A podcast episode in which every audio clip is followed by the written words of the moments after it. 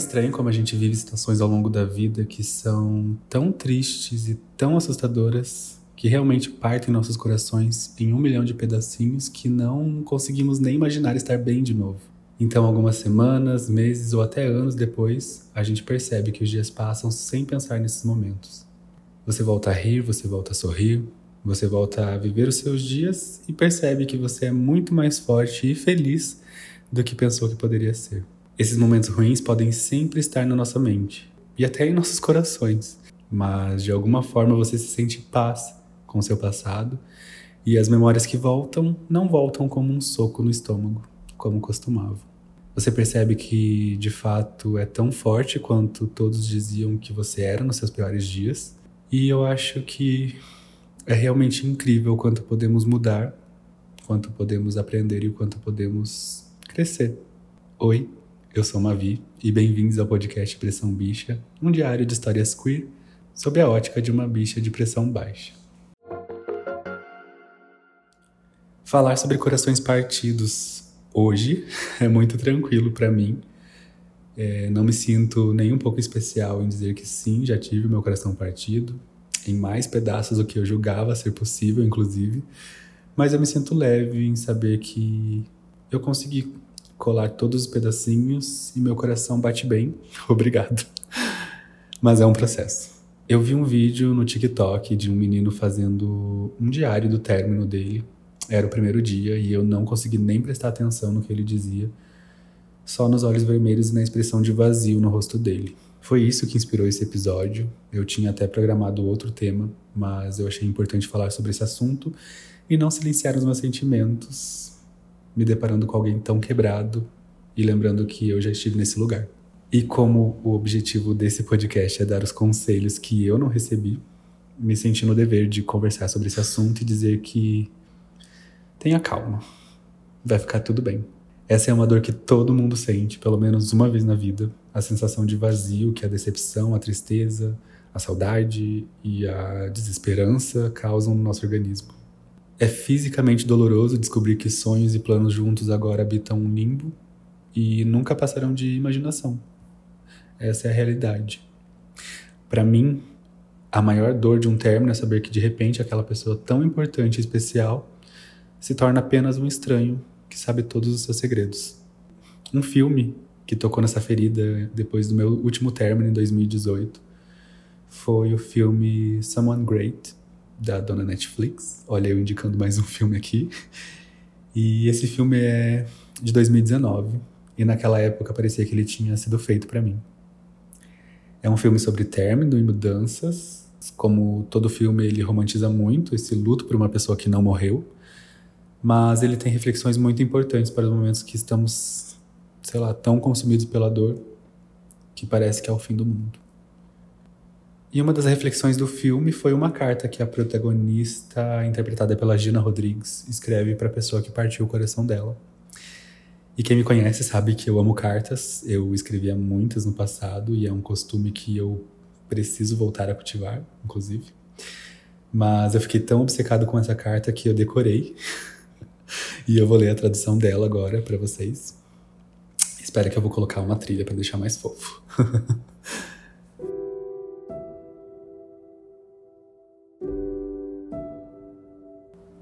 Você acha que eu poderia ter mais um beijo?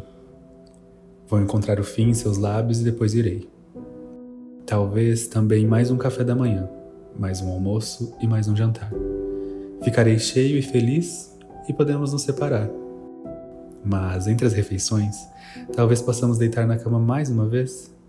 Mais um momento prolongado em que o tempo suspende indefinidamente enquanto eu descanso a cabeça em seu peito. Minha esperança é que, se somarmos os mais, eles serão iguais a uma vida inteira. E eu nunca terei que chegar à parte onde eu deixo ir. Mas isso não é real, é? Não há outros mais. Eu te conheci quando tudo era novo e emocionante e as possibilidades do mundo pareciam sem fim e ainda são. Para você, para mim, mas não para nós. Em algum lugar entre o agora e o depois, entre o aqui e o ali, acho que não nos separamos, mas crescemos. Quando algo quebra, se as peças forem grandes o suficiente, você pode consertar. Infelizmente, às vezes, as coisas não quebram, elas se estilhaçam. Mas quando você deixa a luz entrar, esses pedacinhos podem brilhar como glitter. E nesses momentos, quando os pedaços do que fomos tocarem a luz do sol, lembrarei o quão bonito era. Como sempre será bonito, porque éramos nós, e nós éramos mágicos para sempre.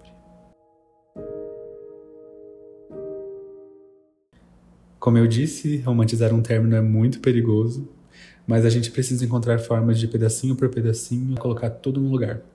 E isso leva tempo é a coisa mais clichê que eu já disse no podcast, nesses três primeiros episódios, mas talvez seja a maior verdade também. O tempo cura tudo. E não é uma corrida. Você não precisa se curar antes que ninguém. Você não precisa estabelecer uma data ou um prazo para se sentir bem e superar a perda de uma pessoa que você se acostumou a conviver e agora não convive mais. Acho que essa foi uma das maiores dificuldades que eu vivi nesse processo saber que a pessoa que eu sentia mais falta estava a uma ligação de distância. Eu lembro que nos primeiros dias, cada notificação que chegava no meu celular era uma crise de ansiedade diferente, achando que era uma mensagem dele.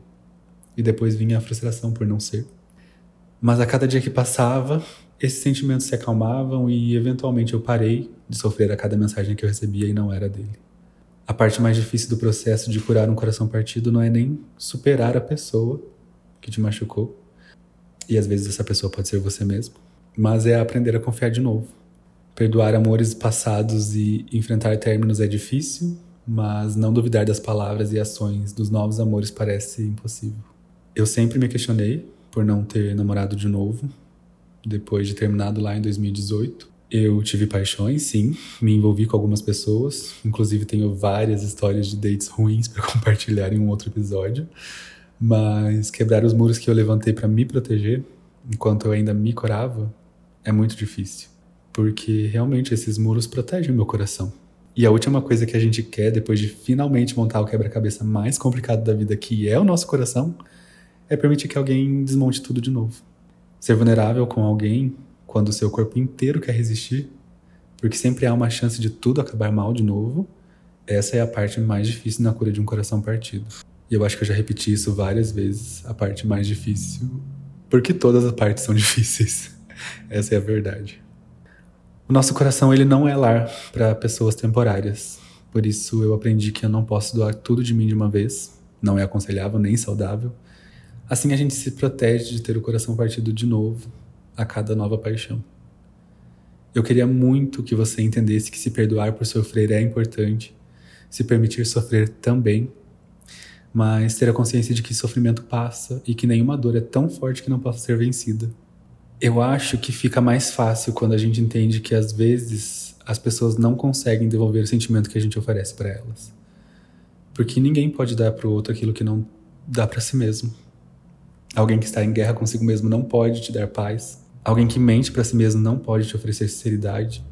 E principalmente quem não ama a si mesmo não pode amar outra pessoa a gente precisa começar a ver as pessoas por quem elas são, não por quem gostaríamos que elas fossem. E assim a gente não entrega algo tão precioso como o nosso coração para alguém que não vai ter a sensibilidade de cuidar dele. Que esse episódio seja um lembrete que estar sozinho não é sinônimo de não ser bom o suficiente, de que estar sozinho não deve ser motivo de vergonha. Que esse episódio seja um lembrete de que amor próprio é o único que nunca vai embora e que nós temos sim a capacidade de curar nossos corações e fazer ele, fazer dele morada para nós mesmos. E como o episódio de hoje foi muito fragmentado, falamos de muitos pedaços, eu acho justo eu trazer mais de uma música para a playlist de canções que eu gostaria de ter escrito. Não foi proposital, mas as três músicas que eu escolhi ilustram bem o processo de término, sofrimento e cura depois de um relacionamento. A primeira música chama Through These Tears, da minha terceira banda favorita, sim, eu tenho um ranking, e essa banda se chama Lenny. O nome dela em português seria Através dessas Lágrimas, e ela fala sobre como é difícil acreditar que tudo vai melhorar quando as lágrimas ainda estão escorrendo no seu rosto. Mas ela também diz sobre se desapegar um pouco a cada dia. Os primeiros dias e meses depois do fim de um relacionamento importante são os mais difíceis a gente é consumido por uma desesperança desgraçada e parece que não temos Nada nos apegar para acreditar que dias melhores virão. Mas acredite em mim quando eu digo que sim, esses dias vão chegar. As lágrimas não são eternas, mas é importante deixar elas caírem também e viver esse momento completamente, porque porque tentar ser forte só vai te fazer viver essa dor a prazo e isso eu acho que é muito pior. A segunda música chama Hate My Favorite Band. Em português seria Eu Odeio a Minha Banda Favorita, da banda Nightly. E traz na letra o sentimento de rancor que a gente sente no processo de cura, como se todas as coisas que vivemos no passado, com aquela pessoa que nos machucou, se resumissem em memórias ruins. É importante se permitir sentir essas coisas, mas também é importante desassociar o passado das coisas que você gosta para você não perder parte de você nesse processo. Como eu disse, uma das coisas que eu gostava de fazer era escrever cartas de amor, mas eu nunca tinha escrito uma carta para mim. E eu fiz isso no final do ano passado. Eu escrevi uma carta para uma vida futuro usando um site chamado Future Me. E eu vou receber ela daqui a um ano para eu poder olhar para quem eu fui no passado e conseguir perceber o quanto eu evoluí. E a terceira música chama Call You After Rehab. Te ligar depois da terapia seria uma tradução apropriada para o título. E é de uma artista que eu descobri no TikTok, a Devon Cole. E essa música fala sobre novos amores, mas principalmente sobre reconhecer o lugar que nós estamos nesse momento e não esperar que um novo amor vai curar todas as nossas feridas. No refrão ela diz Posso te ligar depois da reabilitação? Porque no momento ela percebe que não está bem para um novo relacionamento, mas também não quer e nem deve se fechar para novos amores. E o link da playlist está na descrição do episódio, então vão lá ouvir. E eu espero que o menino que eu vi sofrendo no TikTok fique bem. Espero que vocês fiquem bem. Espero que nós fiquemos bem e possamos nos cuidar e nos amar da forma como cuidamos e amamos os outros. A gente merece. Muito obrigado por ter ouvido mais um episódio desse projeto tão importante para mim. Se quiser mandar uma mensagem, uma sugestão ou a sua história para eu contar aqui, o podcast tem um e-mail e ele está na descrição do episódio também. E se quiser conversar comigo sobre o episódio de hoje ou qualquer outra coisa, eu sou o Mavieiro em todas as redes sociais. Espero vocês semana que vem, na quarta-feira às 18 horas. Se sintam acolhidos, se sintam abraçados. Um beijo. Tchau.